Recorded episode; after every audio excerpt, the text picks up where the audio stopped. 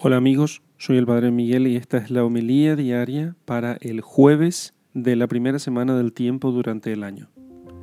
Lectura del Santo Evangelio según San Marcos capítulo 1 versículos 40 al 45. En aquel tiempo se le acercó a Jesús un leproso suplicándole y puesto de rodillas le dice, Si quieres, puedes limpiarme. Movido a compasión, Jesús extendió su mano, le tocó y le dijo, Quiero, queda limpio. Y al instante le desapareció la lepra y quedó limpio.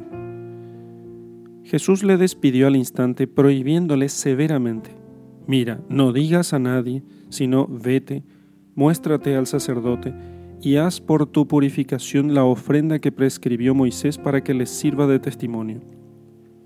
Pero él, así que se fue, se puso a pregonar con entusiasmo y a divulgar la noticia, de modo que ya no podía Jesús presentarse en público en ninguna ciudad, sino que se quedaba a las afueras en lugares solitarios, y acudían a él de todas partes. Palabra del Señor. Gloria a ti, Señor Jesús. Queridos hermanos, cuando el Señor cura a este leproso, le da una indicación diciéndole, prohibiéndole severamente, dice el evangelista San Marcos, y diciéndole, mira, no digas a nadie, sino vete y muéstrate al sacerdote y haz con tu purificación la ofrenda que prescribió Moisés.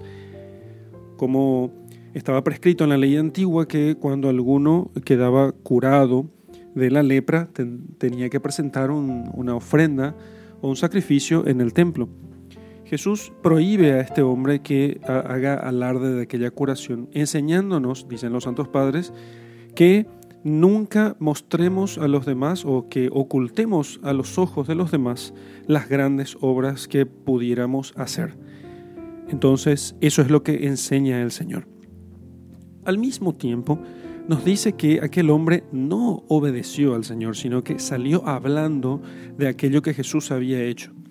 De tal modo que también los santos padres dicen que al mismo tiempo no solamente uno tiene que ocultar las grandes obras que Dios pueda hacer a través de uno mismo, pero por otra parte también está obligado a hablar de las cosas grandes que Dios hace propiamente, que Dios hace. Entonces, Jesús les da el ejemplo a sus discípulos de lo que ellos deben desear, que nadie se entere de lo que eh, de las obras grandes que uno puede hacer pero por otra parte que todos se enteren de lo que Dios hace, de tal modo que nosotros entendamos que el que obra siempre es Dios y no nosotros, no es nuestra, nuestra fuerza, nuestras cualidades, sino que es Dios el que hace todo.